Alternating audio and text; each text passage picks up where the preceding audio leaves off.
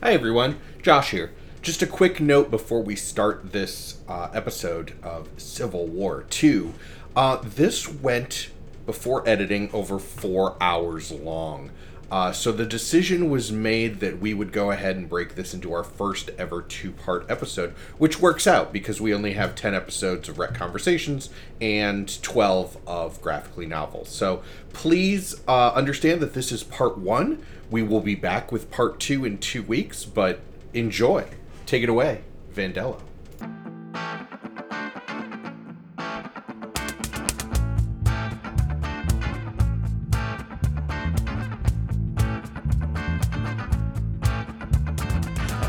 Conversation, some deep reactions, please.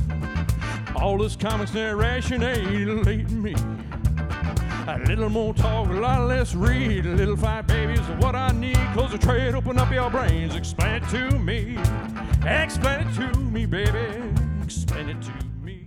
Thank you, Vandello, and welcome once again to the season finale of Rec Conversations. Season one is in the bag, but before we do that, I have to introduce my co-host, Professor L, the girl who knows never trust a big butt in a smile. It's Leia Cameron. And I have both, so well met. And Leia, would you like to introduce our guest? Yes. Today, we actually have our very first recurring guest. You may remember him from the kickoff that started us off this wild and twisting path. The man, the myth, the legend, Mike Tomczak. Thank you. You came back, unfortunately. Mike Tomczak of Little Twin Publishing. Hey, yes. English plug. Oh. That's right. Mike, you're back, and we're going to do Civil War 2. We're going to bookend our season. Civil War 1, first episode. Civil War 2, the last. We'll see. All right. I'm going to stop you right the fuck now. Okay. Okay, both of you. You owe me. Do you understand?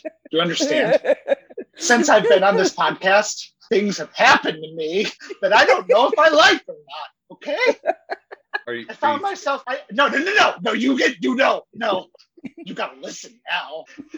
I was, before this podcast, I was happy. I was ignorant. I didn't know anything about comic books at all, basically. Since then, you don't understand. I've randomly been talking to people about the MCU. I've been creating hypotheses about what is going to happen in certain storylines. I don't know what I'm doing anymore. Leia, Josh, you both yesterday, I explained the ending of WandaVision to somebody and why it was so important and why the Young Avengers were coming into the MCU. I didn't know anything about this before this. My influence is working. Yeah. I didn't know. Now I'm set with this madness that you've given me. You were warned about people giving you drugs for free on the playground. You're never going to expect comic book people. No, I did not. But yeah, no, I'm back. Yeah, All right. We're gonna shut this motherfucker down. This will be a lot easier, I feel like. This was an enjoyable story. And actually, at the very end of this episode, Leia and I are going to break down our top 10 from this season, from what we thought was the worst story to the best, or which one we liked the least to the most. So that'll be interesting. But let's get into it. Mike, I am sorry. Oh, God. You know, I have much Iowa beer waiting for you just over the border. I know. Once we're able to wander, I would definitely take you up on that offer. Yep. I've got beers for you and cider for Leia. So there it goes. Yeah. Our rewards are just around the bend. That's right. So for anyone who's tuning into this for the first episode, I would highly recommend you go back and listen to our first episode, Civil War.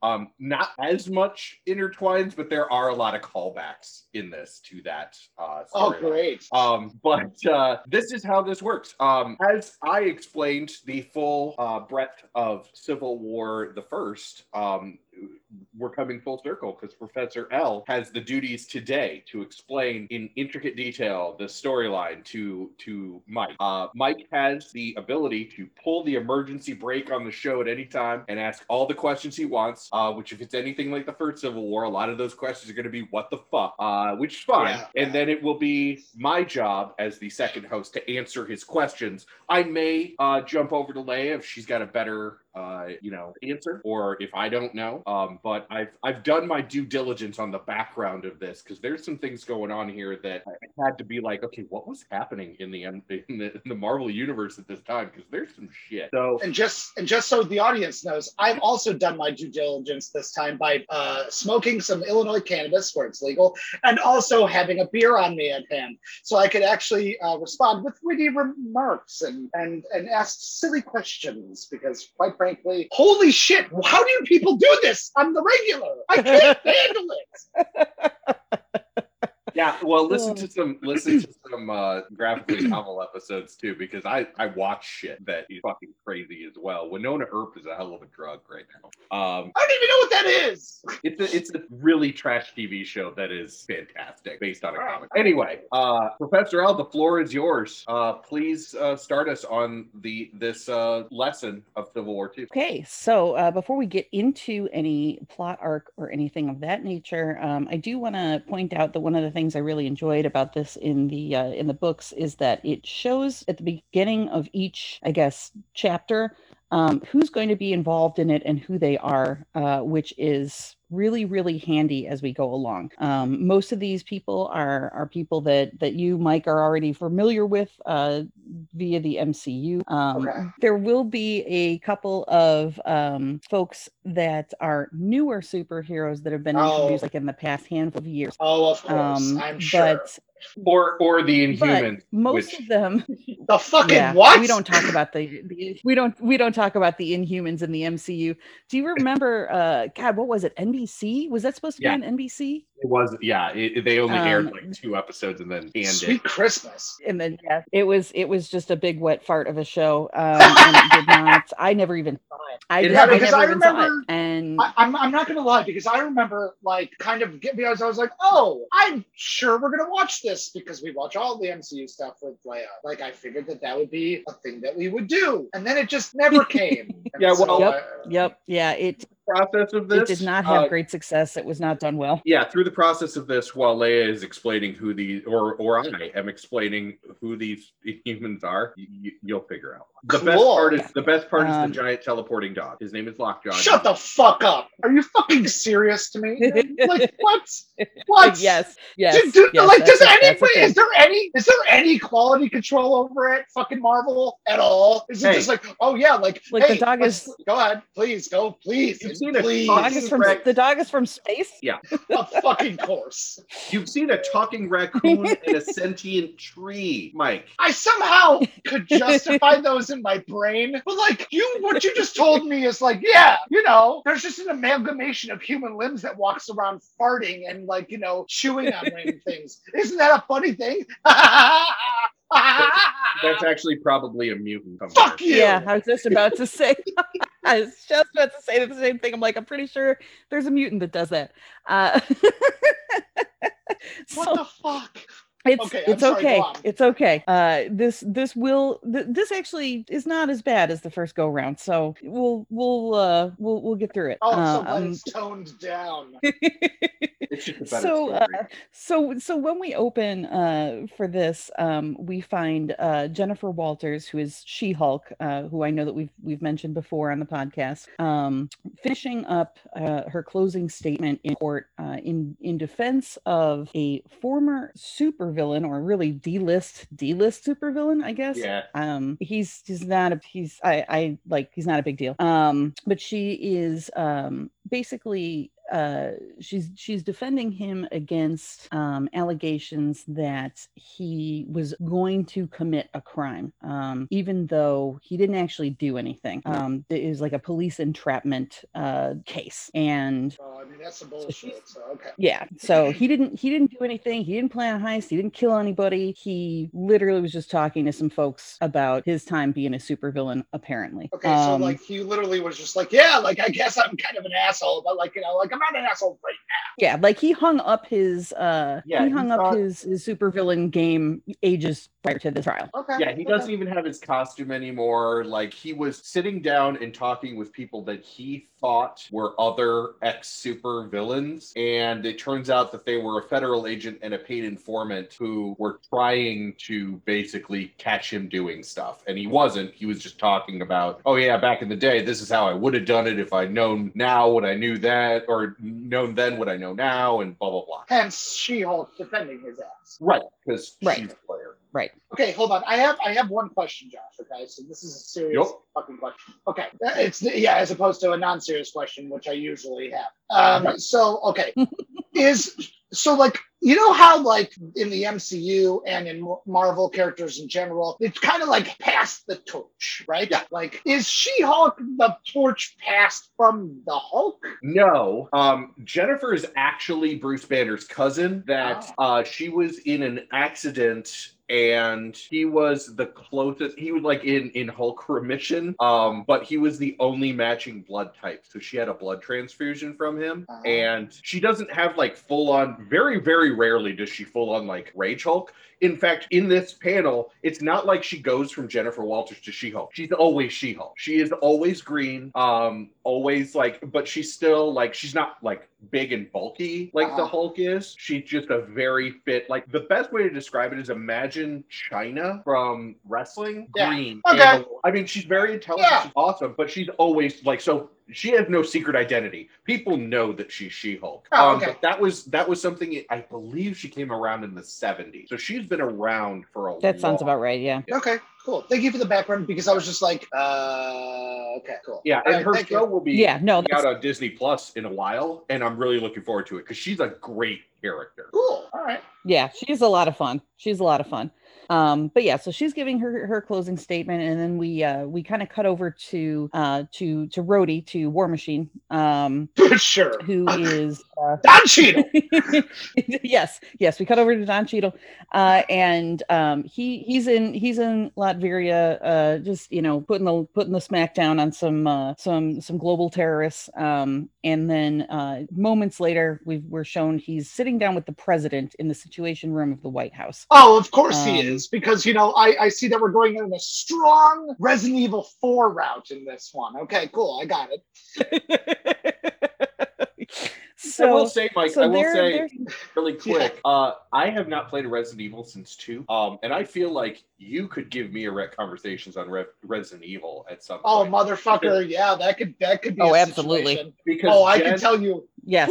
Jen, for her graduation present, asked that I buy Village, and we're playing through it right now. And once again, have not played a Resident Evil game since the original. Oh, buddy, you might want to play 7 first. I'm not going to lie. Yeah, I already hate the main character, Ethan Winters. Yeah, Ethan's much better if you understand where Ethan came from and why he's like, Jesus Christ, what the fuck?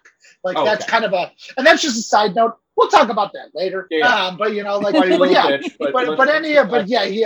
got, like, some serious trauma that he needs to, like, see a therapist about. There's some shit. Cool. That's all right, back to Rhodey in the White House. Yeah. But, okay, so I just want to say that I'm really hyped for Don Cheadle going to a small Spanish village and saving the daughter's president, or the president's daughter. Yes, all right. Let's a fat enough dude to save the president's daughter. This is true. So I'm hoping, let's see what Leia's going to say. All right, cool. I'm ready. All right. So they are in the Situation Room, and the president, who I appreciate, every time the president is shown in this arc, by the way, he's just conveniently sitting in shadow. So he does not look like any current president, because you can't see his face. So he's talking to the president, and the president just kind of pops on him, is like, hey, why don't you be my new Secretary of Defense? And Rhodey's like, what the fuck, man? And the president suggests that it would be the first step for him to take to eventually become president himself, which the president would very much want him to do in service to the country, because he would prefer not to have Tony Stark do it, because that seems to be in the president's opinion, somewhat of an inevitability. He's rich, he's powerful. Why not run for fucking president? And the current president doesn't want this. He literally says, and he's going to run around the country and buy his way into the presidency. Oh, God. Okay. Timely. I'm feeling strong 2016 vibes, but okay, all right. It should be mentioned that this was published in 2017. Oh, wow. Oh, okay. Yes, okay. So they're taking from the local zeitgeist, as it were. That's legit. Okay. Mm-hmm. We then cut to Ohio State University, where a young nerd is trying to ask a girl out on a date, but she is not paying the least bit of attention to him, and not because he's a young nerd, but because he is so focused on asking her on a date, he does not notice that there is a large cloud of Terrigen mist heading directly for them. What the fuck is that? Josh! Yeah. Okay, so I have done the research on this. You have not watched Agents of S.H.I.E.L.D. This was an Agent of S.H.I.E.L.D. Okay. The Terrigen mist is what causes Inhumans, which are not mutants, they are human pre-hybrids that were created many, many years ago that are like a latent alien thing in human DNA, but it wakes up that part of their DNA so that they go into a cocoon and then they become an Inhuman. So the Terrigen mist exists as clouds roaming around because at one point Thanos came to the Earth and... Oh, fuck. Are you fucking kidding? Okay, continue, please. I'm sorry. No. And it was going around, and Black Bolt, the leader of the Inhumans... What the fuck? Okay. The Inhumans are royalty. They live on the moon. What? Shut the fuck up. What? Wait, hold on. What? Whoa. Okay. You literally went from like, yeah, Inhumans, they're like, you know, this thing, they're Kree, they're human. Isn't that cool? Like, so they are living on the motherfucking moon. Yes, they live on the moon. And they have a monarchy? Why the fuck do they have a monarchy? It's the moon, man. Yeah. Oh, yeah, please. Oh, yes, I'm King Black Bolt, whatever. King Bolt, motherfuck that the first, who, of course, welcome to my moon kingdom. Yes, of course. Everybody look at me. I'm king of the moon. They are the Moonanites. They live on the moon. Their vertical leap is beyond all measurement. Yeah, that's it. That's the Inhumans. Yeah. They're just Moonanites. So, at one point, Black Bolt decided that the best idea would be to release a Terrigen bomb in the Earth's atmosphere to defeat Thanos. Not really thinking about the long-term consequences, because the mixture of the Terrigen mist in the Earth's atmosphere made it toxic to mutants. Basically, this whole plot line is because Marvel was downplaying mutants because they didn't own them. But the Terrigen cloud basically travels around the Earth and will go through, and normal humans are not affected by it, but the ones that have this latent gene will go into their cocoons and become Inhumans and get their power. Okay. I'm feeling strong glow cloud night veil shit with this. Okay, cool. I can do this. Okay. Well done. Yes, except you get powers if you go through the glow cloud, and you have a certain genetic marker. Okay. All right. That's kind of weird. Right. Yeah. Okay. Yeah. So it actually shows. It actually does show. You know, that the cloud then rolls upon these kids at Ohio State University who are just like outside. Looks like they're like one of those like college recruitment fairs or something like that. And it does roll through everybody. And only two people are turned into cocoons. The young nerd and his beloved, the chick he was trying to ask out on a date. And they are both cocoons now. Okay. Yeah, they're both cocoons. Okay, Josh, does the mist have a color? I'm imagining purple. It's green, actually. Green! Shocking. Yeah. All right, well, that's great. I'm sure there's a reason behind that, or not. Whatever, it's fine. For more on this, if you want an MCU bent, I would recommend watching Agents of S.H.I.E.L.D. The Inhumans are actually very well done in Agents of S.H.I.E.L.D. And in fact, it has none of the moon shit or... The moon! Yeah, or bullshit. Really, no Black Bolt, no Medusa, no any of the people that will be discussed in this. But it does have Quake, who is amazing, and I love her. Okay. Yeah, so, all right. So then we cut over to the Triskelion, which you may remember from the Captain America series of films. It's basically the headquarters, and in this particular series, it's the headquarters and home of the Ultimates, which are a band of superheroes that were formed kind of like out of the Avengers, I guess. Yeah. It was post Secret Wars, so like Miles Morales now exists in the regular continuity and some other people, because see our episode on Secret Wars. It was crazy. But this is post that. So the Ultimates, a lot of them are a lot of the newer superheroes. So you have like Miles Morales is on there. America Chavez is on there. A lot of your newer, younger, they're no longer Young Avengers. They're now called the Spider-Gwen is actually on the Ultimates, I believe, eventually. Oh, yeah. I think you're right. Yeah. So anyway. So that's where they are. And Captain Marvel is there. Being a god. She's just being just like omnipotent, omnipresent, could do whatever she wants, right? I mean, well, she's omnipotent. She's not omnipresent, much like God Emperor Doom. Yeah. Okay. Again, so sure. Why not? Yeah. Okay.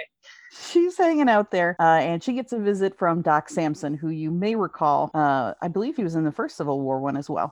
Very quickly, yeah. Yeah. As what? He's Banner's friend from a long time ago, and he's also, important to this, a psychologist. Yes. Yes. Of course. Yes. All right, go ahead, please. So, he shows up for a little chit chat with Carol, unannounced, and he basically kind of comes in and very sneakily and I feel like somewhat unethically has a little therapy session with her a little bit about what's going on with her and how she's doing, and tell me how that makes you feel and what have you. And the central to this conversation is the fact that Carol is not having a good time in terms of work-life balance. Okay. I'm with the continuance of the theme, I'm getting strong Nexium vibes. Does he invite her to volleyball next? Is that what happens? Thank God, no. But he does have a douchey ponytail. There is a really good analogy to set up what the rest of the series is going to be. Because Carol talks about how she has a cousin who has two kids. And that her cousin's a really good mom. But she was telling her the other day about how every day they almost accidentally kill each other. And it's just disaster after disaster after disaster, and her cousin is always in a state of panic about her children, and basically she spins that to basically say that is her life, except on a worldwide scale. Yeah, okay. Yeah. She's always wondering. This is some trauma shit. Yeah. Right. Yeah. This is when are they going to fail? When will the heroes fail? And the Earth is just toast. Okay. Yeah. Okay. That's some existential crisis shit. That's writing some emo songs type of shit. Yeah, that's that's rough. Yeah, that's rough, buddy. Yeah, and basically, yeah, she comes out and she's like, I really wish that we had something that could kind of protect us from this constant daily barrage of bullshit that we as superheroes face. So they have this little conversation, and Samson kind of downplays it and is like, we're doing all right. It's cool. And literally says, so far so good. Yeah. And that's okay. And that's okay, guy. All right, sure. That's really good psychological help there. Just a slap on the ass, and you're doing fine. Okay, cool. So we cut then over to a helicarrier, a shield helicarrier that lit. It is lit. Helicarriers are cool as shit. They are. I mean, they're really neat. So the present location of this helicarrier is 1,000 feet over Dover, New Jersey. And I'm sure that will be important later. Well, it's important now because She-Hulk shows up, and it appears from these panels, and Josh, you can tell me if I'm misinterpreting this, she just jumps onto it. Yep. She just comes out of the sky and is like, what up, everyone? Yeah, because she can... So a temporal portal opens above a helicarrier, and She-Hulk is just she lands. She can just jump that high. Yeah, she can Hulk jump. Okay. I can see that now, but it just the way you described it, it's just that she's just bloop, there you go. Yeah, she's just hanging out in Dover, looks up and is like, oh, hey, it's the helicarrier. boop. Yeah, and just pops in for a quick chat with Maria Hill, who you may remember from such films as all of them. And so Maria informs Jennifer that the guy that she had defended in court is now dead. A twist! He was killed in prison because some other prisoners attacked him, and he fought back, and a guard killed him. And holy shit! Yeah, and so of course, She-Hulk is like, "What the hell? He was innocent. He went to jail before he did anything wrong. What the hell?" And Maria is like, "Well, she basically, a reprehensible move, was basically like, he's no angel. Like he did other bad stuff, so it's fine."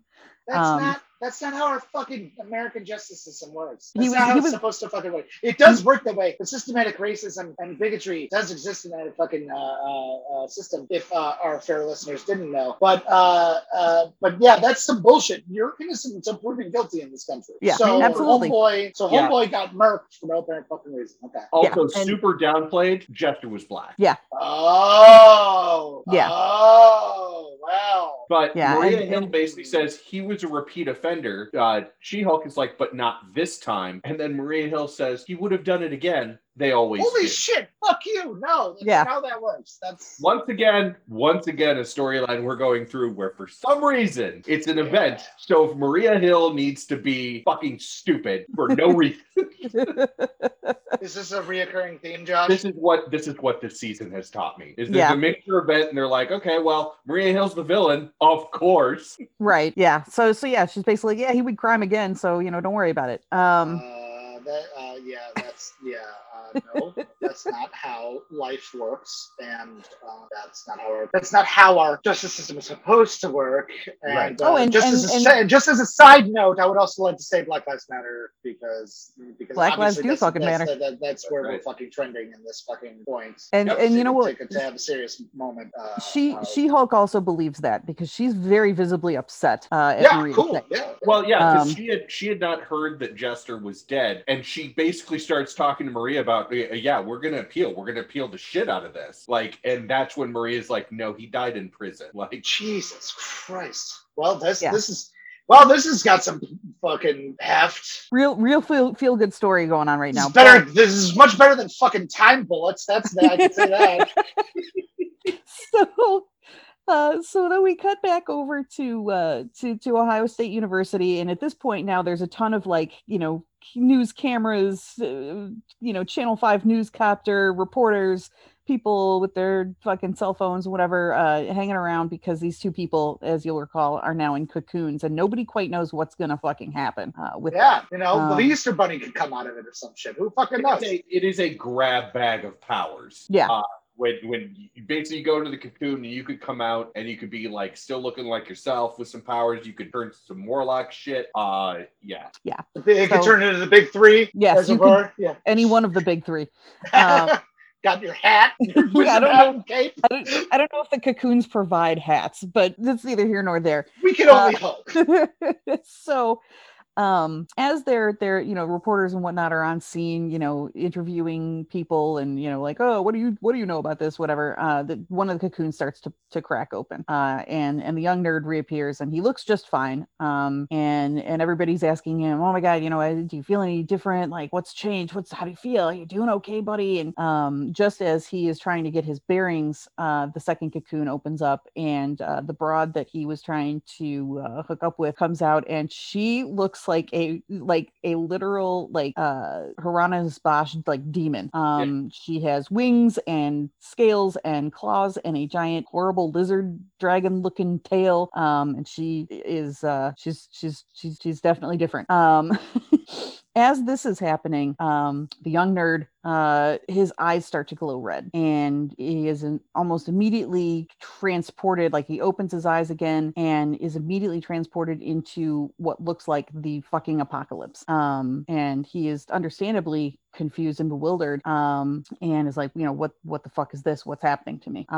We then cut back over. I mean, that's just my regular Tuesday, but I mean, okay. Yeah, It should be mentioned in case anybody is going to read this. The omnibus the file that we were reading this off of includes what that was Civil War issue 0, and then we're going to go into a free comic book day preview of Civil War 2 as the next comic, and then we start on the actual Civil War 2. But they actually are pretty important, so I see why they included them in the book. Wait, okay, so this part of the story isn't even part of the actual fucking story. It's kind of leading you into it. It is part of the graphic novel, as is the free comic book day version, because it does provide kind of more of a full story. But how the fuck do regular people get into this if this is how they're setting it up? Most of us just buy trades, honestly.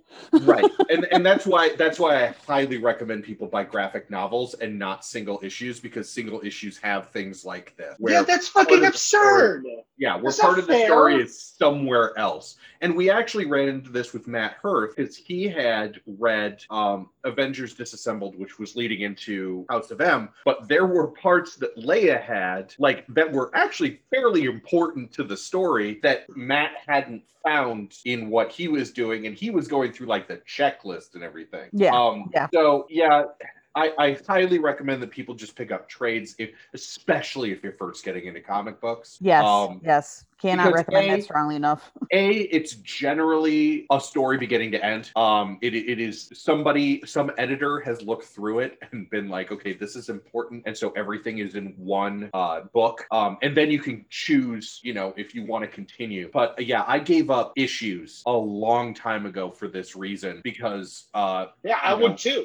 Even in the newest Spider-Man, there was a bunch of Amazing Spider-Man stuff. And then I found out too late that the resolution to this whole storyline that was going on happened in giant-sized Spider-Man, which had been released somewhere between two issues. So I started on the next issue, and I'm like, what happened? And so I had to track that issue down. With a graphic novel, I guarantee you the resolution of that storyline will be in the same book. Oh my God, this hobby is fucking exhausting. I'm sorry. And I know that y'all have spent so much time and effort on this, but it's just one of those things that as a layman, as a person who's not really part of this world and it seems like it's one of those things where it's like, it's not fair.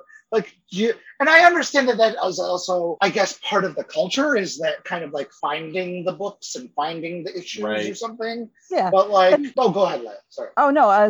Some people are really into collecting the single issues for a various number of reasons. Either they can't, they've got them on their pull list at the shop, and they do read them when they come out and whatnot. I prefer trades, graphic novels, just because I read really fast, and I can be done with a single issue in under 5 minutes, which then makes it very frustrating for me.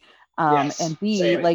like Josh said, it's a case of if I'm missing something from this, from this plot line that maybe shows up in a differently titled book or series or something like that, I won't know until I'm very confused. Yeah, until I too am like, what the fuck is happening? Why is what's going on? Right. And I mean, things like this happen in all media that gets too big, right? Like, if I just have watched the Star Wars movies, why am I excited when Thrawn shows up somewhere? Sure, and I get that. Because I haven't read the books, or I haven't, So I mean, in anything that gets too big, I think we're going to see this change a lot. Just to throw this in, because the MCU is so big at this point and people age. So you're gonna have to introduce new heroes, new people, or you're gonna have to reboot your entire world and lose a bunch of people in that, because it's never gonna be as good as when it was hacked, Sure. This is being brought up because Dave Bautista's already said he's not gonna play Drax after the third movie. He's we're done. This is same thing. I mean, same thing with Chris Evans, same thing with RDJ, same thing with a bunch of the quote unquote old guard or first wave or whatever of the MCU. I mean, Chris Evans cannot play Captain America until he's 75. As much as we'd love him to, it's not really feasible. So I get it. Okay. So heading back. But yes. Anyhow.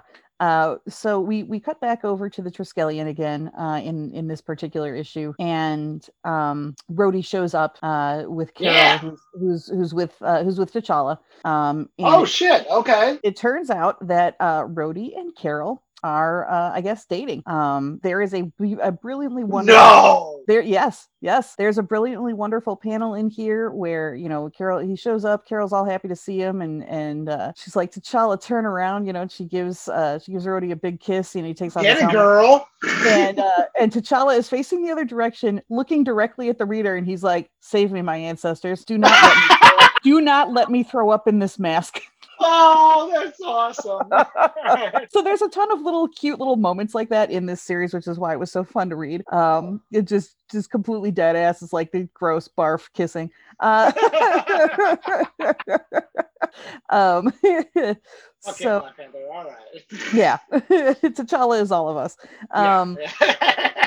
It's so this kiss is interrupted by the arrival then of the Inhumans who show up and so they want to know what the deal is with this young nerd. We find out this young nerd's name is Ulysses. Okay. That's not his superhero name. That's I'm getting strong Civil War vibes. All right. Well, it's been great talking, everybody. I hope you enjoyed this. Bye, everybody. Have a great night. Okay. Yeah. This is the last episode of Rec Conversations. We out. So the Inhumans want, basically, they want to figure out what the deal is with this kid, because it turns out what his power is that he got from the Terrigen mist. So he's an Inhuman now. Yeah. And what his power is that he is able to have visions of the future. He doesn't have any control over these visions. He doesn't have any ability to, like, influence things. He just kind of experiences something that's to come in the future. And it's not even really specified how far in the future some of these visions can occur. It could be 2 weeks from now, it could be 2 days from now, it could be 2 minutes from now. It's not really clear. And of course, because he just got these, he doesn't know how to use this power at all. So I'm assuming even if he did, we'd probably see some strong Cassandra stuff. Well. Okay, yeah, all right. Foreshadowing. Get comfortable. Okay. Are we in the main storyline now? Yeah. I mean, okay, this is not issue one yet. This is very, very important to the story. I'm sure. So as they're sitting around and talking about, you know, he's trying to tell them, like, he doesn't really know what this is or what to do with it, you know, and as they're talking about it, he you know, grabs his head and is like, you know, and he had a vision, and Carol asks him, what is it? And he says, his name is Thanos. He's coming, as you'll recall from Civil War. Something similar happened in Civil War. Oh, yeah. So Thanos is coming. Okay, but isn't Thanos dead at this point? No, Thanos, you find out, his comics, is an avatar of death and really can't die. Sick. Yeah. So we cut over to Project Pegasus, which is in Manhattan in New York. Fuck, Josh, what the fuck is Project? What the fuck? It's a secret shield place that stores all of the items of power. So it's the place at the end of Indiana Jones. Yeah. It's Warehouse 13 for the Marvel Universe. Okay, cool. All right. Thank you for that. So we cut over to there, and, you know, with a big traditional crackum, Thanos shows up, and everybody from the team is already there. So Miss America, Human Torch, Black Panther, Captain Marvel, She-Hulk, Spectrum, who is Monica Rambeau. Yeah. I know her. Yeah, I know her. I know that reference. I know her. Yeah, I pointed that out specifically because I knew who you knew that was. Yeah. Fucking points for the home team. All right. Also Dazzler, because Dazzler is there for reasons. Shut the fuck up! Who the fuck is that? Oh God. Okay, sorry. I'm gonna do this in 30 seconds. Dazzler was invented in the late 70s, early 80s because they wanted to cross disco with the comic book movement. She's a mutant whose ability is to turn sound into light. No way.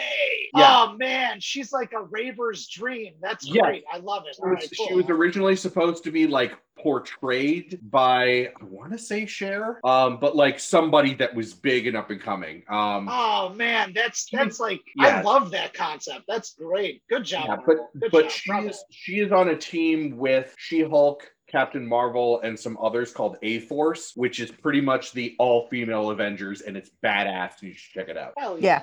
Right. Yeah, A-Force is cool as hell. The only two who are not female, actually, at least for this particular scene, are Blue Marvel and Black Panther. Oh, and the Human Torch. I always forget about him. He's fire. He's lit. He's lit. That's two puns, motherfuckers. Two. And so, you remember the Human Torch from Civil War I. You fucking hate him. Yeah. He was the other one into a coma. Yeah, isn't he like a? Yeah. He's not in a coma anymore. He's better now. Well, good. I'm glad he's better now. Jesus Christ. So, all right, go on, please. So Thanos is here. He's just vibing. He proclaims that he's here because he wants the cosmic cube. Just vibing, yeah. Yeah. And so everybody just starts, everybody starts kung fu fighting, as it were. Okay, hold on. Should I know? Okay, Josh, should I give a fuck about the Cosmic Cube? Cosmic Cube is it's different in the comics. Okay, so it's not the Tesseract? No, but it does the same things, it just doesn't have an Infinity Stone in it. All right, sure, whatever. Yeah. Okay, thanks. Yeah. The MCU simplified a lot of these things by rolling all of these like cosmic huge fucking power things to, all of them have something to do with the stones or have the stones in them. But all of those things exist separately in the comic books as different things. Well, and then the stones are just the stones. Okay. Whatever. Okay. Thanks, Josh. All right. Right. Back to you. Yeah. Okay, cool. So everybody's kung fu fighting. Of course. Yeah. And, the notable things that happen in this fight scene, I will not describe at all because it's just a lot of superheroes punching. Yeah, the kicks were fast as lightning. The notable things that happen here is that Rhodey tries to attack Thanos by firing like one of his little shoulder missiles at him, but misses. He gets Medusa basically gets thrown into him. His missile goes off course and it hits She-Hulk. She took that personally. Well, you'll see. So yeah, it hits She-Hulk right in the sternum. And there's a huge explosion. And Rhodey immediately goes to try to check on Jennifer, and Thanos just arises out of the fire and fucking punches Rhodey into next week. Like it shows his armor actually exploding. And everybody continues just punching the absolute piss out of Thanos until he is down. Don Cheadle. In the chaos, Carol runs over to Rhodey, who's her boyfriend, and he's unconscious. He's just flopped out on the ground, and she pulls him up and she's screaming, "Oh my God, somebody help us, somebody help me, somebody help him." And that's where we end. That's the free comic book day issue. Yeah, this is very, that would have been really fucking important. Yeah. Yes. Agreed. Yeah. 100%. Now we will actually start on the first issue of this. Yeah. Okay. All right. Beer. Yeah, beer is good. Yes, okay. So we open this series now with Ulysses just running through the woods, freaking out. General. Yeah. He and the Inhumans find him, and they're like, "Hey, we can help you. This is a good thing. We're here to help." Hold on. Oh, okay. Because I was going to say, Josh, weren't they just somewhere else? Yeah, this is right after Ulysses has gotten his powers. He doesn't know what's going on. He basically runs into the woods next to campus, and the Inhumans find him and basically are like, "You're an Inhuman. We can help you, understand your abilities." Okay, so he's like, they zap down from the moon. Yeah. And they're like, "Yo, bro." They don't need to zap down because they have a dog that can teleport them. Fuck you. His name is Lockjaw. He's a good boy. Are you fucking kidding me? I'm gonna forever be a cat person just because of this goddamn comic book. Okay, moving on. So moving on. A couple weeks later, we are in now Manhattan, and a very large number of superheroes are fighting just this gigantic, it looks like Galactus, but it isn't, giant cosmic being that's glowing red, just terrorizing the streets of New York. And at this point now, it's they're fighting it, and that's cool. But the main point here is that like a absolute shit ton of these heroes are here. So just to name several, we have Tony Stark, Iron Man, Miles Morales, Spider-Man, Nova, who you haven't seen yet. Yeah, don't know who that is. Josh, you want to? Nova's part of Space Marvel. He's part of the Nova Corps. Of course he is. Yeah. You might recognize the Nova Corps from Guardians of the Galaxy. Oh, okay. Those chuckle flies. Yeah. Okay, they are Marvel's version of the Green Lantern Corps, basically. Like Space Police. Yeah. Abcab. Okay, moving on. Go ahead. So he's here. Sam Wilson, Captain America, is here. The reason I'm going to point out too, I'm going to say the characters when applicable, I will say the character's name because there will be multiple Captain Americas and multiple Spider-Men. So I will be clear about who's doing what when. That's legit. Thank you for that. Thank you. No problem. We have Kamala Khan, Ms. Marvel. She's great. We have Thor, and I need to be clear, also great. This is Jane. This is Jane Foster Thor. This is She-Thor. I don't know She-Thor yet, but I'm sure she's great. She will be the Thor in the next Thor movie. Oh, yes. Cool. That's great. Yes. Awesome. So she's here. And the Inhumans are here. Carol Danvers is here. And they're all fighting together. Scarlet Witch is here. Yeah. Hellstrom is here. Dr. Voodoo. Who the fuck is that? Well, these are the sorcerers. Okay, yeah. So we've got. All right. Cool. So Scarlet Witch, a lot of wizard hats to hang around. Right. Okay, cool. Scarlet Witch, Hellstrom, Dr. Voodoo, Wiccan. Shaman, I know that. Yeah. Shaman and Magic with a K. Magic with a K was in New Mutants. Yes. Okay. All right. So like all the wizards out here. Okay. Yes. Well, except they're sorcerers because none of them have hats. Oh yeah. Yes. I'm sorry. Yeah, sorcerers. Very important difference. Yeah, very important difference. Yes. We've established this. Thanks. Fucking Winter Soldier. Yeah. So they're fighting this thing and. The sorcerers show up. Doctor Strange manages to like send this celestial destructor back to the whatever bullshit dimension that came from, so everybody reconvenes, right? You know, this thing is threat is gone. You know, he's off the radar now. He's back in Hell Dimension X or whatever the fuck. Yeah, and people start asking, how did we know this was going to happen? Like you called us all here, but Nova is the one who's like, how did we know this was coming? And Captain America's like, anyways, let's go get everything cleaned up. And that's that. Okay. Seems sus, but all right. Captain America told me it's no big deal, so obviously it's A-okay. So the next evening, everybody's getting together. They're at Stark Tower and they're celebrating. Everybody's having a nice time. And again, the question arises: How did we know that this attack was going to come? Like. Okay.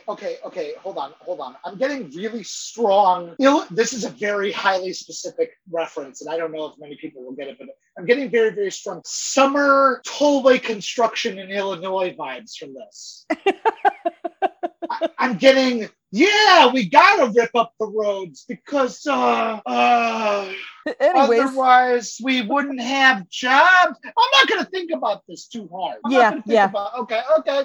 So people are starting to question it now, and so Carol goes over to Medusa, who is the she's one of the Inhumans. Sure.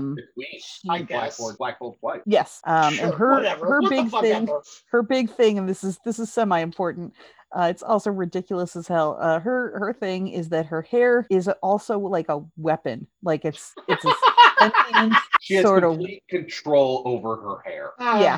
And it's very long, and she can like whip people with it or tie people up with it, or whatever. Comics. Sure, whatever. I'll allow it. Sure. So Carol walks over to Medusa and is like, hey, I need to know how the hell this is going to go down. And, you know, how did you know that this is going to go down? And Tony Stark is like, yeah, I would also like to know this. And Medusa then, like, opens up a portal, I guess. And with her hair? Sure. Okay. It's a moon portal. I don't know, man. Yeah, whatever. Yeah. That's about where I'm at too with these Inhumans. That's it's like whatever. Fuck it. Okay, sure. Oh. So she takes this moment to introduce everybody to this Ulysses kid. Okay, that's why I was like, I'm assuming that's where she got it. Okay, cool. Yeah, and so he comes out and he's understandably like wigged out, and people are asking him all kinds of questions, like, you know, how did you do this, that, and the other thing. And he's like, I really don't know how I can do this. Like, I this is a thing I can do, but I couldn't tell you how to begin. You know, I don't know why or how this is happening to me. It's just a thing that's happening. So they decide he's having a little bit of a crisis. That kind of right. Yeah, okay. Yeah.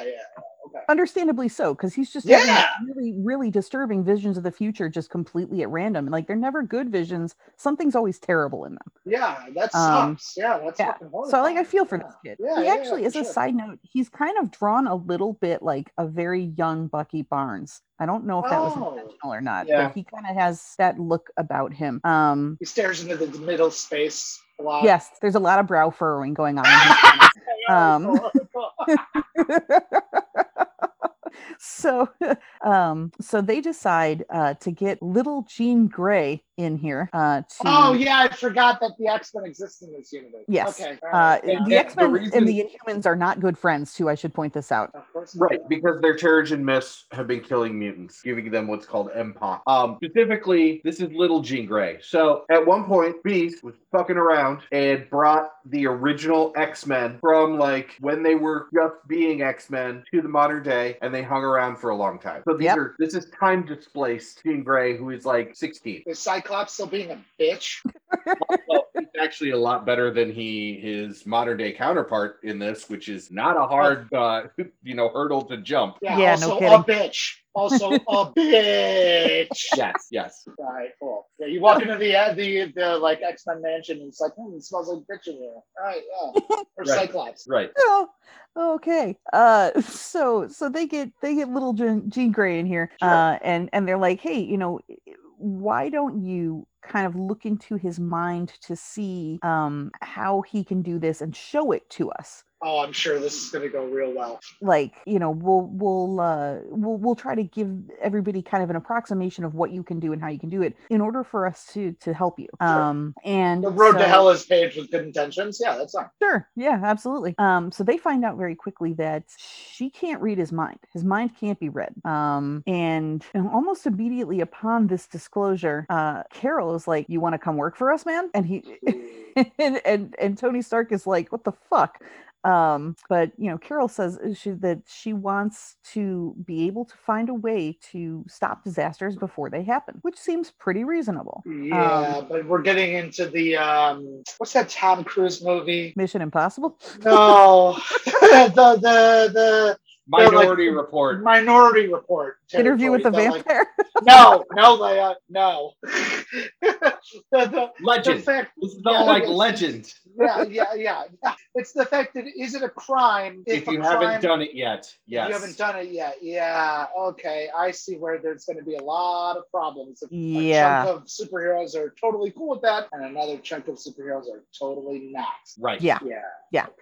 Yeah, and that sets up the central conflict here, because as they start to discuss, Tony is not on board with this because he is of the belief that this guy can only tell visions of a possible future, not the future, just a possibility of the future. Okay. Very Doctor Strange kind of shit. Yeah, actually, not too far from that in the film. Sure, yeah, absolutely. Right. The best explanation he has is like, he's like, okay, so he sees a future, and Carol's like, no, he saw the future. Like, that's what we were all doing yesterday. And Tony goes, okay, but the very fact that we could change it meant that it was a future, not the future. Yeah. Right. Yeah. Okay. This is was like psychology 101, or not psychology, philosophy 101 kind of shit. Yes, philosophy 101 type shit. Yeah.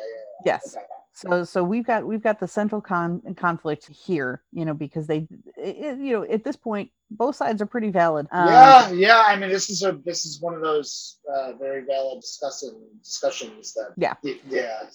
And Tony Stark being Tony Stark immediately just launches into the probability and math and this, that, and the other thing. And Carol's of the opinion that, like, as long as it keeps people alive, what's the problem? Ooh, yeah, until it's not. Yeah, that's the problem. Yeah, right. Yeah, okay. So I'm assuming some of these, going forward, I'm assuming that these are going to start getting a little tenuous, as it were. Well, yeah. The important note is that when we went through the free comic book day thing where Rhodey and She-Hulk and all that, that has not happened yet. Oh! That was a preview to this series. Yeah, okay. Yeah. That makes it a lot weirder, too. Yes.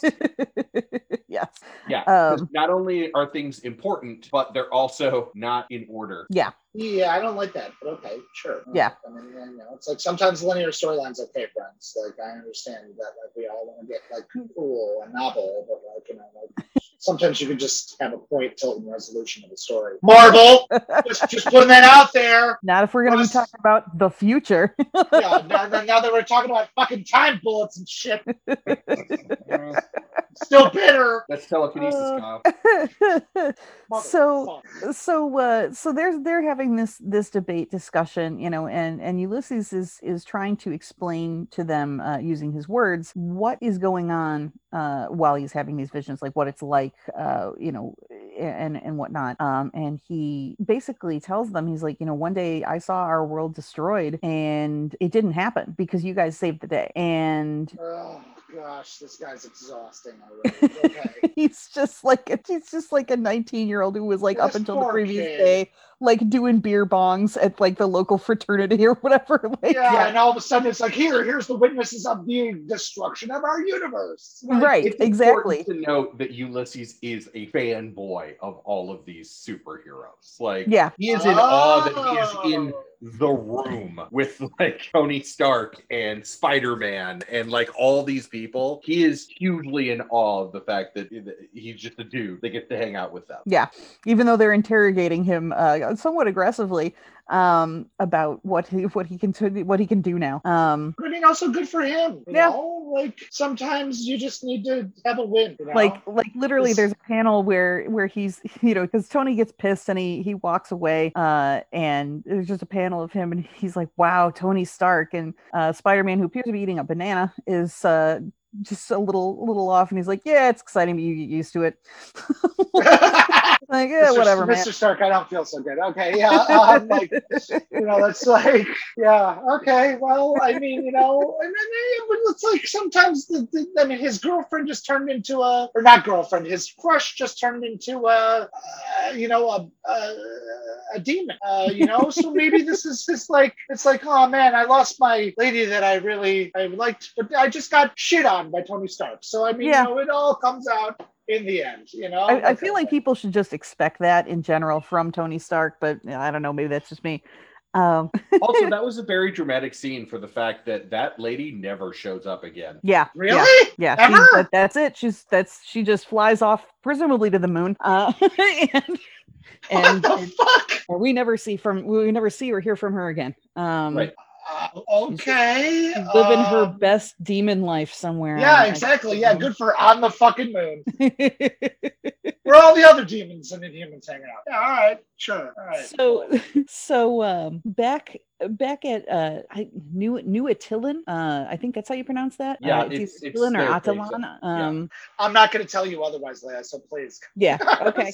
It's where the Inhumans live on Earth as opposed to where they live on the moon.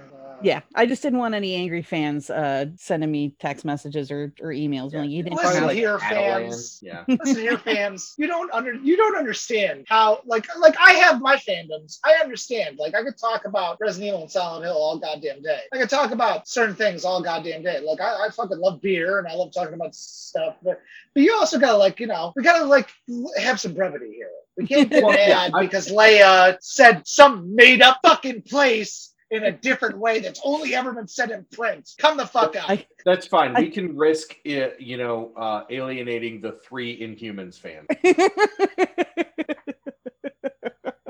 Oh, ain't that the truth? But anyway, so they're there hanging out, and Ulysses is sleeping, and he is awoken by a terrible vision of the future, and says that we have to call the Ultimates.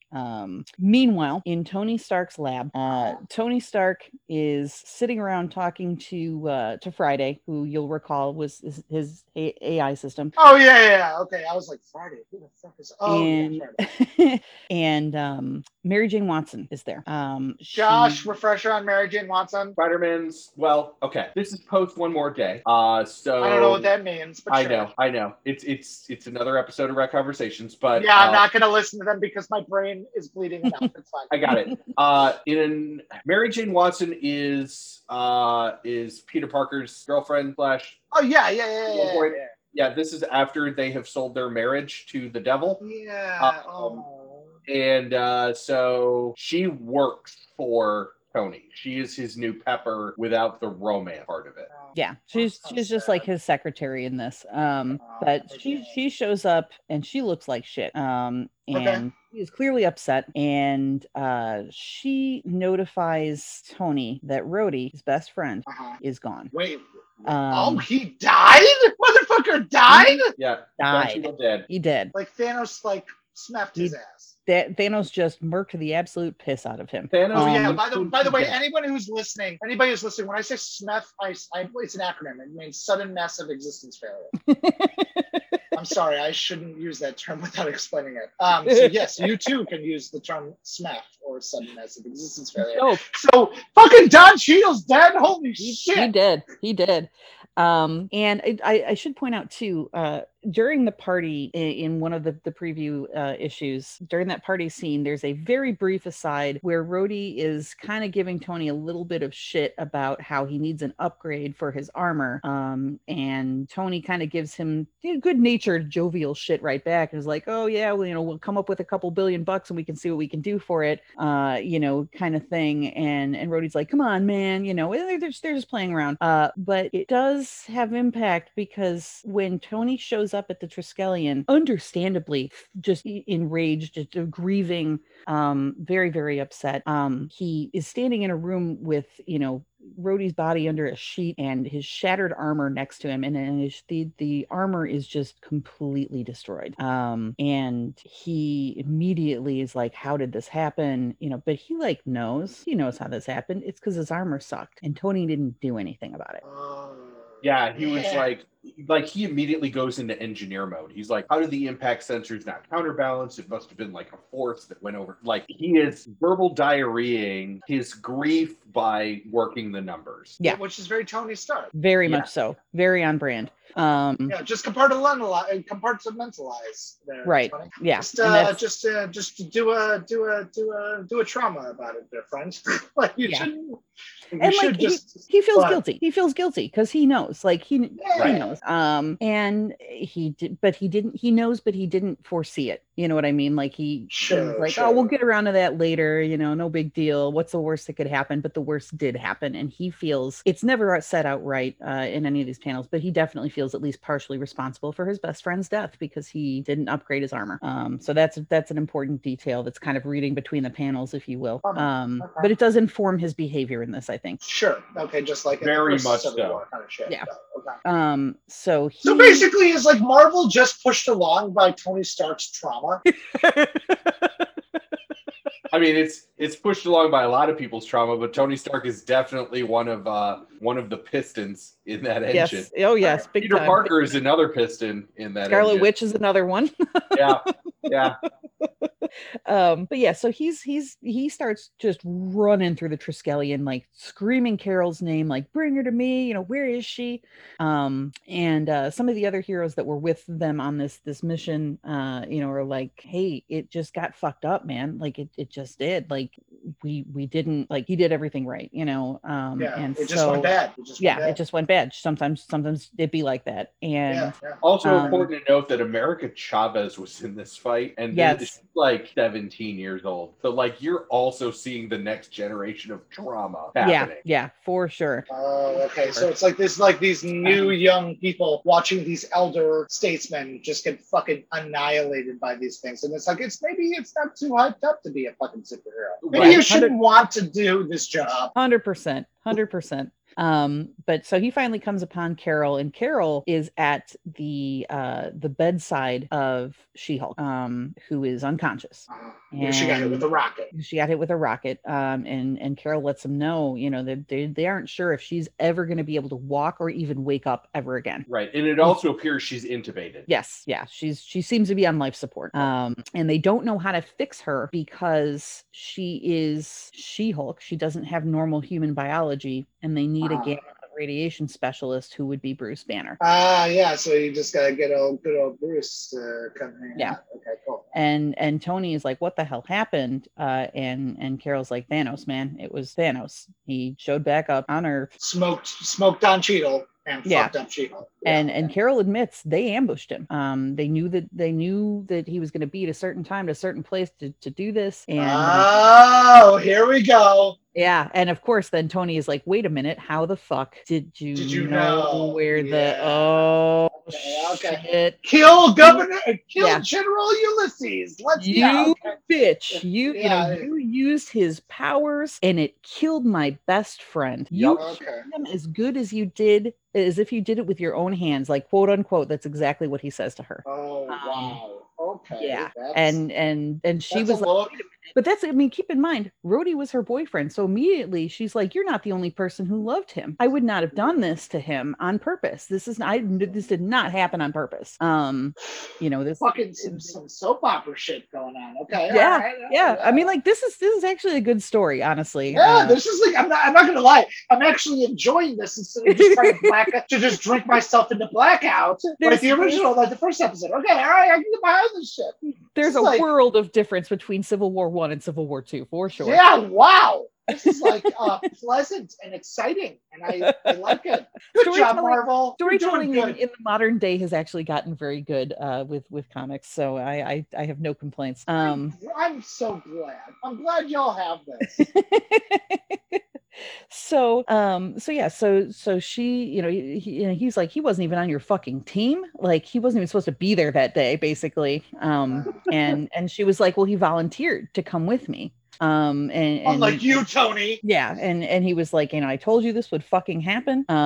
You know, I cannot believe that you did this. You know, what the fuck. So they've got Thanos. He's captured in a cell, but that's not good enough for Tony. Tony wants to make sure that nobody, quote unquote, ever plays God again. And runs out of the little hospital room that they have her in, and Carol gets up to go to follow him, except out of nowhere Jennifer grabs her by the hand and wakes up, and Carol immediately is like, oh my god, thank goodness you're okay, like, and Jennifer's She-Hulk's trying to talk, and Carol can't make out what she's saying. So she gets a little bit closer, and She-Hulk tells her, it's our future, Carol, not his. Fight for it. And then flatlines. Whoa! Yeah. Whoa! Yeah. And of course, the SHIELD medical team immediately starts, you know, jumps in and starts trying to save her life, except that they need Bruce Banner to help. He is not there. Okay. And okay. Can we take like a 5-minute break? Can we take a break? Yep. Like, that's a lot. This is a good, like, cliffhanger. This is a lot. This is a lot. We're going to go refresh drinks, and we'll be right back. We are back. Okay. All right. Okay. All right. I just want everyone to know, because I know that that we have a small overlap of beer nerds and comic book nerds for the season finale. And this isn't, like, too special because you can get it anyway. But, I mean, It's like, it's still one of those like really nice aged beers. I just opened a 2017 bottle of Goose Island Bourbon County Stout. Nice. So we are in the past 10 ABV range for the rest of this story. Uh-huh. So let's, this is awesome. This is so cool. I'm sitting at a 4.9 ABV, but I'm doing quarter barrels Feldhoff Amber, which is a Dusseldorf style alt beer. Ooh, alt beer's fun. Alt beer's really good. Sadly, I only have water, but you know, but that's okay. I gotta keep my wits about me for this. Yeah. You can come over here, Leia, afterwards. Mm-hmm. I'll pop some more beers. All right. Yes, popping bottles. Hell yes. All right. So meanwhile, on New Atlantean. I'll say it wrong in all the ways. So you know, New Adelon, I think is what I'll go. That's what I'll call it. That's probably wrong. So we open up there in that place. And Tony's trying to get in. He's outside the door, like banging on him, like motherfuckers, like that. Yeah, like he's got Friday kind of looking out for him. And he's got like VR maps of the city and whatnot, and he's trying to get into their base essentially. And he gets caught. He gets caught by Medusa. Like the nerd he is. Yes. And she's like, "Fucking go home." And before this gets worse. Yeah. And starts to kind of, you know, entangle him in her crazy hair. And Tony's response to that is to just fire an arc reactor at her and basically like a stun gun type situation. Oh my God! Could somebody just give Tony Stark some therapy? Seriously? Could someone just be like, Tony, Tone Bone, T boy? Just come over? My dude, just come over here and talk to me. A little bit. Just tell me about your emotions. We have even introduced a psychologist superhero. Yeah, exactly. Yes. Like it's like we know that there are psychologists in this world. It's not like there's it's a magical realm without psychology. I don't know why nobody makes more use of his services, honestly. It seems like everybody needs them. So Tony starts fighting with the Inhumans because he wants Ulysses, and they won't give him up to him. And they're kind of, you know, I guess slap fighting a little bit. Like it's not a very long or serious fight. But all of a sudden, you stop. Kinda, yeah. I mean, like it's whatever. But the kickoff is that Crystal, who has like lightning powers, fires her lightning powers at him, and the suit explodes, because it turns out that the suit was something called a life model decoy, which is kind of exactly what it sounds like on the tin. It's like a remote control armor suit that Tony can control. So Tony fucked around and found out that he fucked himself over? Is that what I'm understanding from this? It really wasn't Tony in the suit. The suit was like a robot. Oh, okay. I'm sorry. I was like, is that like what happened to Don Cheadle? Or no? I was like, okay, I understand. Yeah. So they take it out and they're like, oh shit, it wasn't really him. It was just a robot. And this basically starts an international incident. Because Tony literally just attacked a nation, right? Well, but also while the decoy was decoying, he kidnapped Ulysses. Yes. Oh, Jesus Christ, Tony. Yeah. So my God. He kidnaps Ulysses while everybody else is fighting this robot. It's also important to note that the Inhumans, since they have the royalty and everything, are their own nation. They are a sovereign nation. And Tony motherfucking Stark just decided to, literally create an international incident with this. He created an international incident with a nation of superheroes. Yeah. Yeah, generally thought of as a very ill-advised thing to do. Once again, all of what it seems like is all of Marvel is driven forward by the trauma of others. But okay, all right. Yeah. So of course they show up to start. The Inhumans show up to Stark Tower. They're big mad. I hope they use their fucking moon lasers on Stark Tower. Fuck him. Yeah. There's a hilarious series of panels where Karnak, who's one of the Inhumans, they're greeted by basically an AI like hologram receptionist at Stark Tower. It's Friday. But she's like a hologram of a head, which normally she's just a voice. and, you know, is like, hey, you know, you guys need to get out of here, whatever. And so Carnage just starts yelling at her and chastising her, and everybody's like, dude, it's a robot. Like, the robot it can't really do anything. Good for him. And I feel connection. I feel like a kindred spirit with this character. So, I too like to just scream at robots. He tries to punch through it. Of course, nothing happens because it's a hologram. And he's, you know, so he's like, well, cool. If you know, if Tony Stark isn't here, I'll just fucking punch this building into the ground. Like, I will bring it down. And then, of course, a fuck ton of superheroes arrive, and they're like, please don't do this. We're gonna take care of Tony. We'll get Ulysses back. We learned from Civil War 1. Like, we don't want this to escalate. You know, we were hoping that he would have, you know, not done this, but he did. And then we cut over to Ulysses, who is tied up in a chair in like one of Tony Stark's, I imagine, many science basements. Oh my God, Sir Tony, you literally just committed a felony. Oh yeah. Many felonies. And so Tony is he's not having a good time. He's fucking unhinged. He holds this kid personally responsible for Rhodey's death. This kid, again, I really need to stress, he's like a teen who doesn't know shit from shit. Yeah, and he was like a freshman at Ohio State University. And he's like, man, I'm sorry. Like, I didn't do this. Like, it's not. I didn't even know her.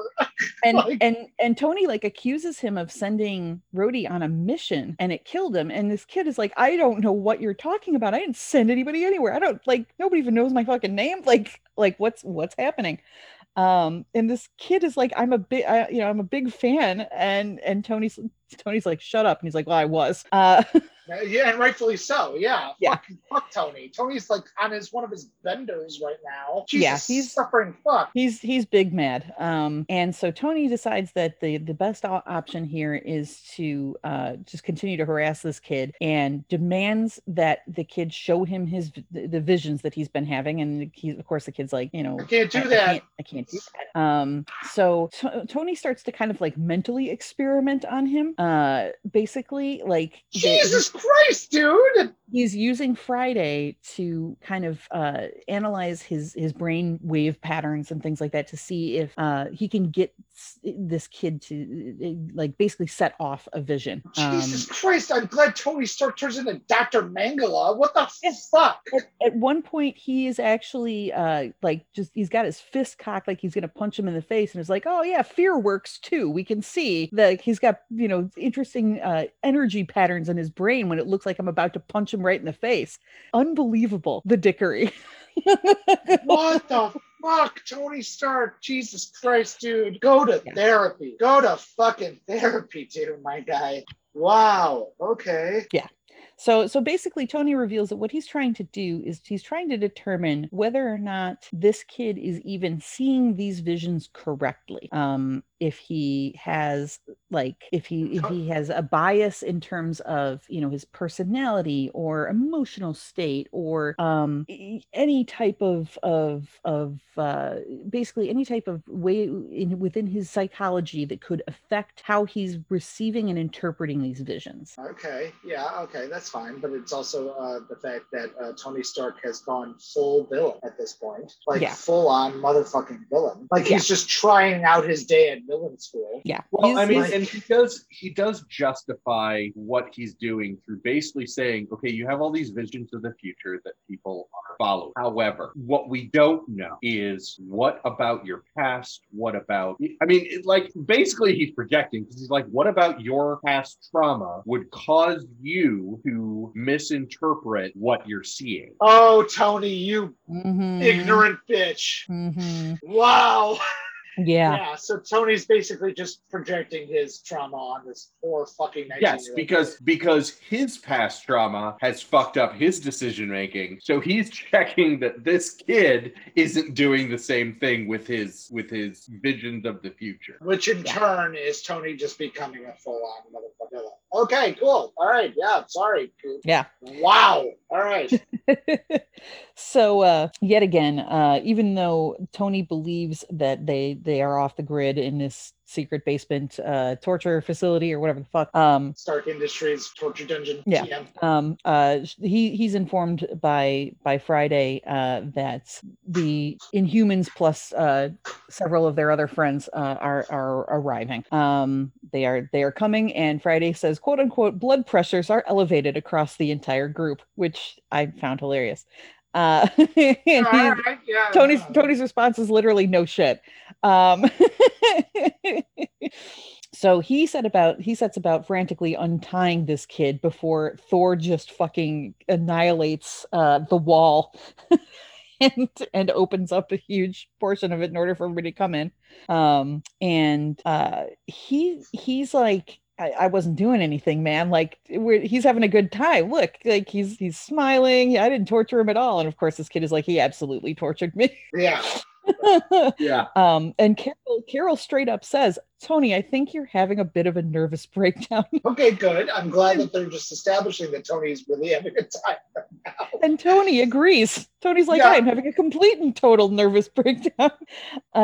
So they start fighting. And in the background, we see... so they're just transitioning that, Josh? Verbal fighting. They're okay. Arguing. I was going to be like, well, that went from 1 to 100 real fast. But no. Mommy and Daddy are having a disagreement loudly in front of everyone. Mm-hmm. Okay. And as they're going kind of back and forth, we see Ulysses' eyes start to go red again, which is never a good sign. Of course. Yeah. And the next thing we see is an absolutely terrifying panel of the Hulk, and he's not wearing pants. There's no need to point this out other than there's a strategically placed shadow, but it is a little weird looking. I was going to say, is like, hey neighbor, I could see your doodle. Pretty much. But we see the Hulk, and he is, angry as he is. Behind him, a city is in flames. In front of him is a dead Thor and a dead Hawkeye and a dead Captain America. And in one of his hands is a apparently dead Tony Stark, and in the other one of his hands is an apparently dead Captain Marvel. Oh, and, yeah. Okay. Yep. So, fuck around and find out and kill God. Okay, yeah. Got it. Yeah. So now the Hulk is being set up to not have a good time. Okay. And we return. Can I pause for a second, Josh? Yes. Yeah. Where the fuck is Hulk right now? We will find out. Yeah. Oh, okay. Is this like okay? Yeah. We will find out. Bruce Banner is on Earth. Okay, because I know at one point he's on a planet. Yes. That was our Planet Hulk episode. That's why I'm like, is he chilling on his like little planet, being like angry all the time and just being like, yeah, like I'm chilling, I'm having a good time. Nope. He's on Earth now. He just is not. He's so far he is certainly not appearing in this film. But he will. We'll get to that. He's at a Wendy's right now, chilling out. Okay, cool. He's posing for pictures with kids dabbing in the restaurant. Exactly. Yeah. Okay. All right. I mean, cool. Like, I want a big in your mom. Yeah. Like, I don't even know you, mister. Like, it's like, no, I want 2 bigs and your mom. Sir, this is a Denny's. So we cut back. So this horrible vision occurs. We cut back and the whole room is stunned. He managed to project that vision into everybody in the room. Everybody saw it. Oh, cool. And everybody is understandably very confused and bewildered by this. And General Ulysses. Yeah. No more than Ulysses, who is absolutely in tears, and he's like, I'm so sorry, but the Hulk's gonna kill you guys. That's what's gonna happen. Yeah, I mean, these again, going back to what Josh said earlier, this guy is like he's just a dopey college student, but he's also a fanboy. He's not having a good time. Yeah, this is like literally like, oh, you're really into D&D, or you're really into like, I don't know, 67 Chevys, and then you like have a moment where you realize that 67 Chevy is flooring it 120 down the road, and it's coming for you. It's fucking coming for you, and you're like, no, I'm not gonna die from this 67 Chevy, and that 67 Chevy slams into you. And you die. You just fucking die. Yeah. Like, and then you're back and you're like, oh man, I don't know whether or not I could be cool with 67 Chevys anymore. It would be like if I suddenly found myself in the MCU and it turned out that every single character from the MCU hated me because of something that was beyond my control. So yeah, he's not having a good time. We cut next to just outside of Alpine, Utah, in a little lab, or actually big lab, where Dr. Banner is just hanging out doing science. He's just vibing with science.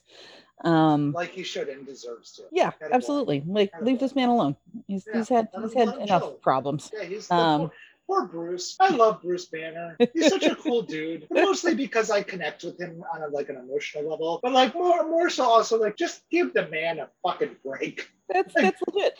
That's legit. But yeah, he's sitting there vibing, doing science, and Carol shows up, and he's like, "Hey, what can I do for you?" And that's where that particular issue ends. So we. Oh boy. Okay. All right. Yeah. Well, I'm sure that the next part is going to be a little fucked up. But okay. Yeah. Right, cool. So when we begin again, part of this story is going to be told in flash forwards and flashbacks. So I'll do my best to keep you apprised. But we open up at the Manhattan Federal Courthouse, where the Matt Murdock, otherwise known as Daredevil, is calling. Yeah, I know that nerd. Yeah, okay. Yes, is calling Carol Danvers to the stand. Mm-hmm.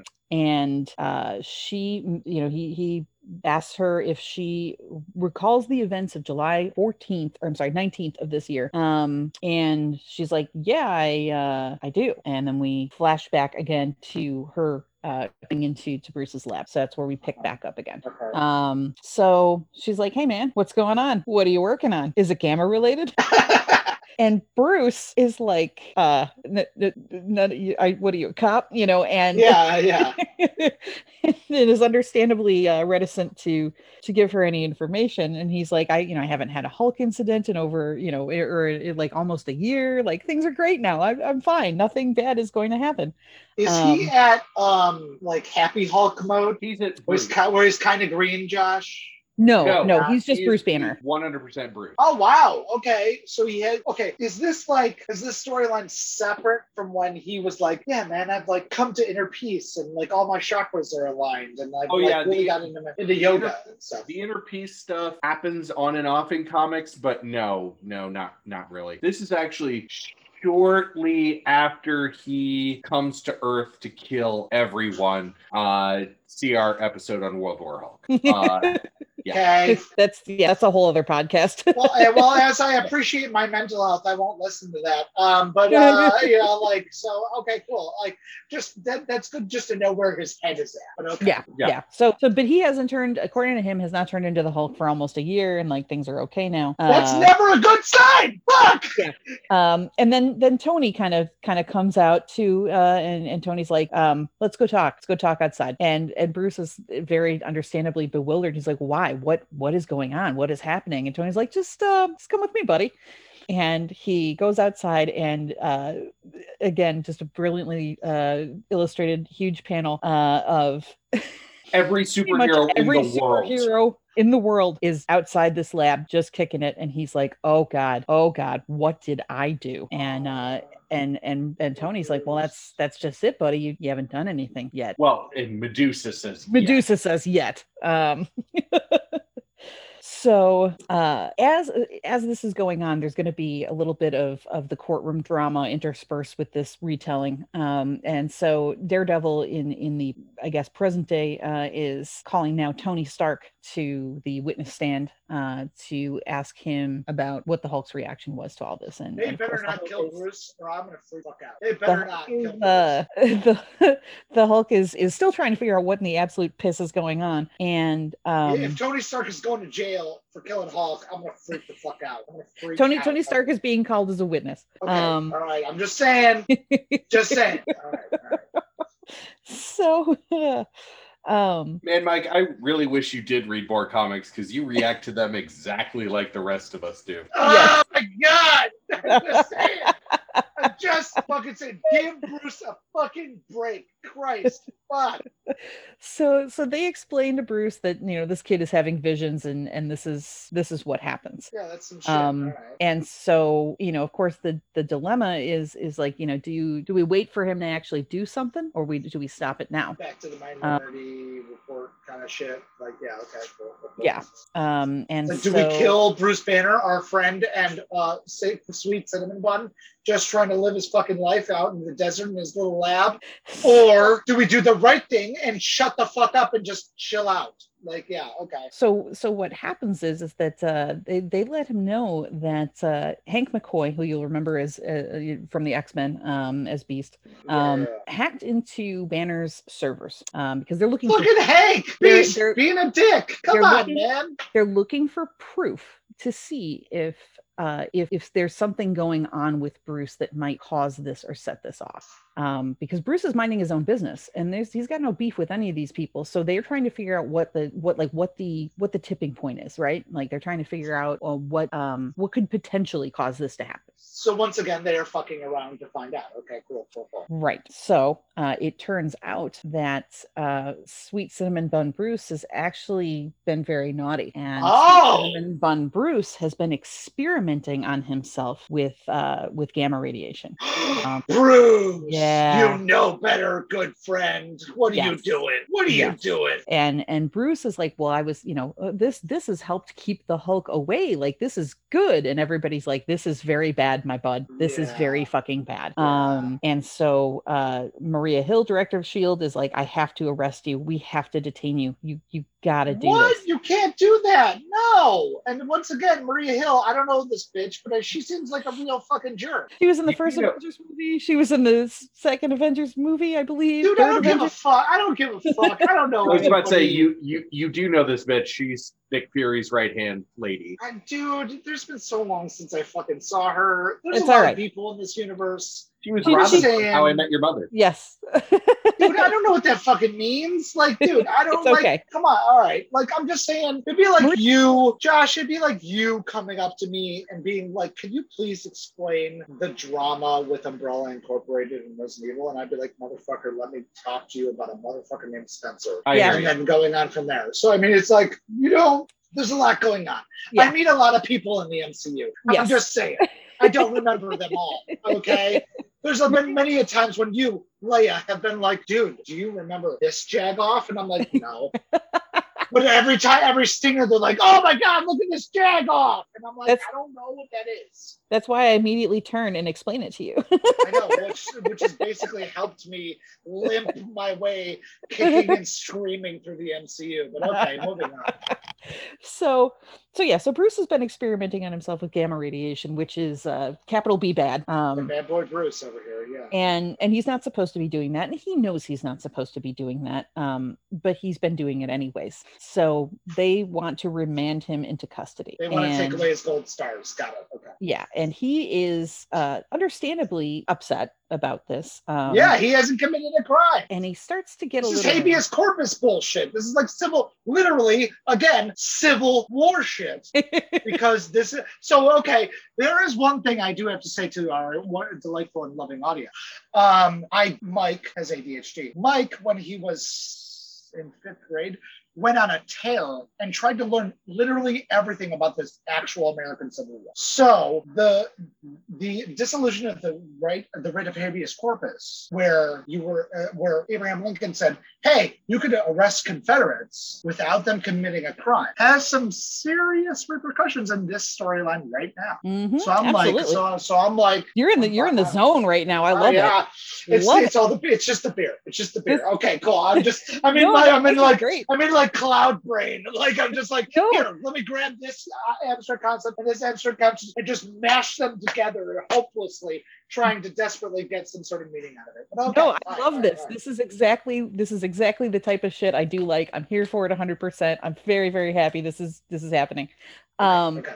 So he's, you know, they're telling Bruce about what's going on, and they're like, you got to come with us, buddy. Like, you're under arrest. I'm sorry. And Bruce, understandably, starts to get a little angry. Yeah, this isn't great. No, they're gonna have a bad time. So in the final panel on this page, we see that his eyes are starting to go a little green. The next panel we see is an arrow being fired directly through the Hulk's body. Oh, Clint, what are you doing, bro? What are you doing? Bruce specifically, like, his brain pan. No! Yeah. And so cutting back... Clint! What are you doing? My other cinnamon bun! Well, Hank, hold on to your butts, because shit's about to get real wild. They immediately, all the heroes that are there immediately are like, it's coming from the fucking tree. From the trees over there. So they start... Charlie and the trees, yeah. Charging the trees. And before they can even get there, the bow is just dropped out of the trees onto the ground. And everybody is like, Clint, why? Why the fuck did you do this? And he is just standing there with his arms out like, fucking arrest me. And Carol is like, Clint, what the hell? Why did you do this? Clint's in tears. Clint is upset. Poor Clint. He is. Oh, buddy. He is heartbroken, and he reveals that he did this because Bruce asked him to. What? Bruce came to him out of the blue and told him, it's been almost a year since I was the Hulk. I don't ever want to be the Hulk again, ever. If I ever Hulk out again, I need you to kill me. And he gives him a special... like component thing to be affixed to one of Clint's arrows. And Clint's like, dude, I'm not going to fucking do this. You're out of your mind. And Bruce is like, no, you will, because you'll have to. And you're one of the few people I know who can actually live with killing me if you had to make that choice. Oh my God. Because Bruce trusts Clint with his life. Oh, I got some feels from that. Oh. This is a great fucking little side story here that I love. But, you know, so Clint's trying to talk him out of this a little bit. And Clint is like, you know, maybe you're done. Maybe it's all behind you. Like, maybe you're cool, buddy. And Banner's like, absolutely not. I dream as the Hulk. He's always there. And if I ever wake up one day and it's not a dream anymore, that means I've failed. I need you to stop me once and for all if I ever Hulk out again. Oh, buddy. And so it turns out that this courtroom drama is the trial of Clint Barton. No! Oh my God! Yeah. Oh, I hate it. I hate it so much. Oh my God, I hate it. But do you love it a little bit? Yeah. No! I hate it because Clint's so good. He is so good, and I love him so much. And he, in this arc too, just takes this very admirably. He does everything that I think anybody else would do, where he's, you know, he tries to talk Bruce out of this. He tries to tell him, you can't ask me to do this. And you know, it's very emotional. It's really good. It's really well written. Yeah. You know, and Clint does accept that responsibility. And so, you know, he comes out in the trial and is like, look, you know, I haven't been the best person over the course of my life. I do have a criminal past. I've done some shit. You know, I did absolutely kill him. Like, no question. I absolutely killed him because he asked me to do so. And I hope that my track record of defending, you know, the planet, the earth, America, whatever, will make up for the horrible things I've done in my past. But this isn't one of them. Yeah. Yeah. I love him. Yeah, he's the best. I'm really, for our listening audience, just so you know, like the first four, Leia has been gracious enough to give me the Matt Fraction's Hawkeye. Yes, the Hawkeye. Fraction's Hawkeye is so good. So I've read the first trade. And then I immediately was given a contract that I needed to finish. So I had a lot of writing to do. So I wasn't able to. I had to kind of put it on. I had to put it on a little back on the back burner. I'm going back like literally this week and starting the second trade. Nice. And I'm just, the first trade was so good. And yeah. It really made me kind of really go like, oh man, Hawkeye's really cool. And it's nice to listen. It's nice to listen to people that aren't like literally glittering gods in this world talk about their experience in this world. FYI, the Avengers game, the two DLCs that are out for it are the Fraction Kate Bishop Hawkeye and the Fraction Clint Hawkeye, continuing the story. And very, very much Fraction in both of them because, like, Pizza Dog is in there. And oh, my God. It's so good. All of it is good. Let's put it this way. And I'm sorry for cutting you off. No, but I would say this. Like, I would go on graphic novel and talk about Hawkeye about this if you haven't already done it before. Nope, because you are booked when the Hawkeye show comes up then. Oh my God. Like, I would literally, like, because it's so, I like it. I think it's kind of, it's like the first superhero that I was like, oh, wow. I could and would talk about it all day. I think that actually, why don't we do that for season 2, Josh? Okay. We want to do some fraction Hawkeye? I will talk about Hawkeye until somebody absolutely begs me to shut the fuck up, for God's sake, please. Okay. We'll find somebody that has not read Hawkeye. We'll add it to the list of options. Yeah, because I'm out. Yeah. And Mike, to directly quote Alexis Rose, so excited about this journey for you. Yes, I am. Like, it's really cool. I like. It's the first time I was like, oh man, this is neat. Yeah, this is, like, it's so good, enjoyable and fun. And I haven't met anybody who doesn't like that run. And if somebody doesn't like that run, I can't help you, and God can't neither. Honestly, there's nothing I can do for you. I mean, there is something to be said about Hawkeye, like the old school Hawkeye, over Hawkeye's penis. Yeah. While he's jumping out of the bed, trying not to get killed. Yeah. But there's just something so pure. Also, something that's really never addressed in the MCU, but Hawkeye is a deaf superhero. Yeah, which is awesome. It is going to be explored in the upcoming TV show. He will. The creators have confirmed that they will integrate that because it's based on Fraction's run. That's awesome. That's fantastic. Okay, I don't know if you've seen the set photos. Okay, anyways, sorry. For the aside. But yes, really, if you haven't read that, you should read that. There you go. There you go.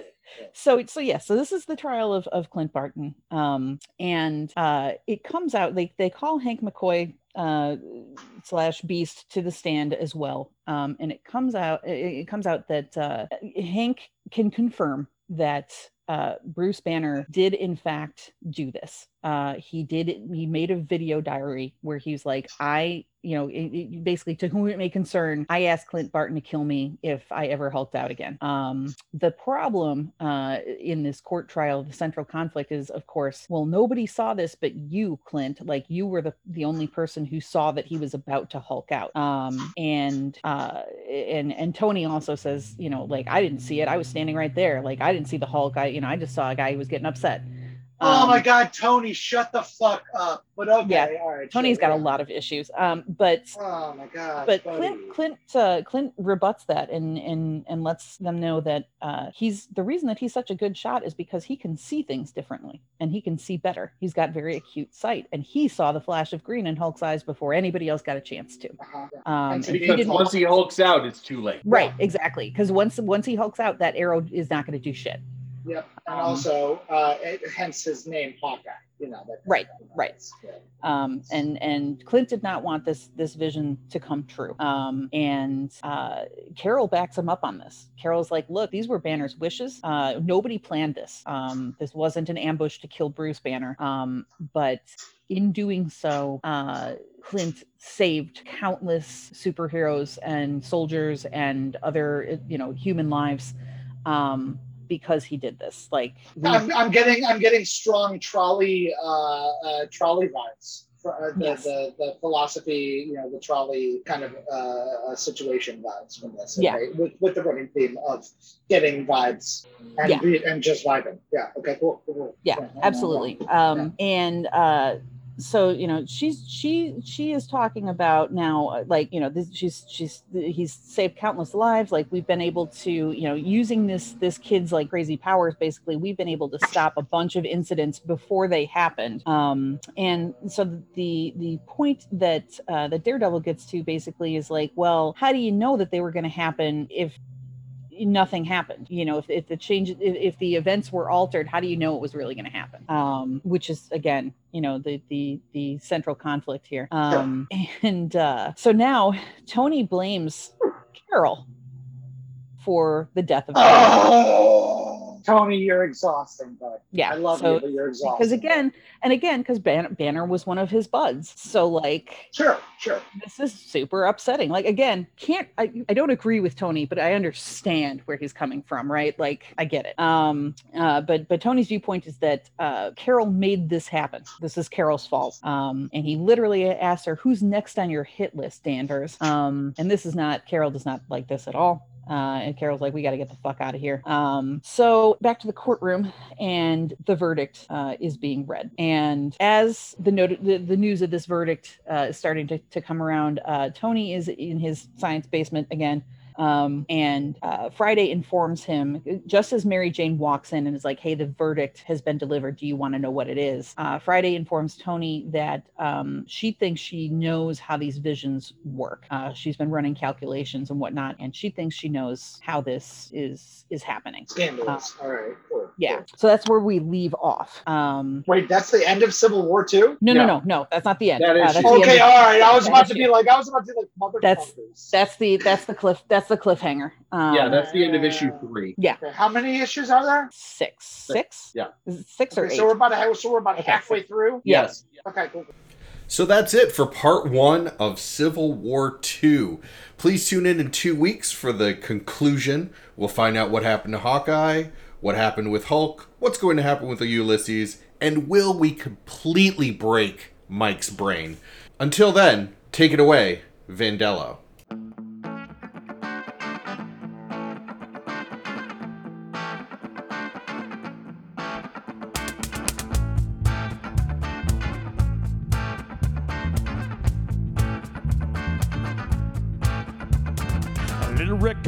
Some deep reactions, please. All this comics narration ain't elating me. A little more talk, a lot less read. A little fight, baby, is what I need. Close the trade, open up your brains. Explain it to me. Explain it to me, baby. Explain it to me. Explain it to me, baby. Explain it to me.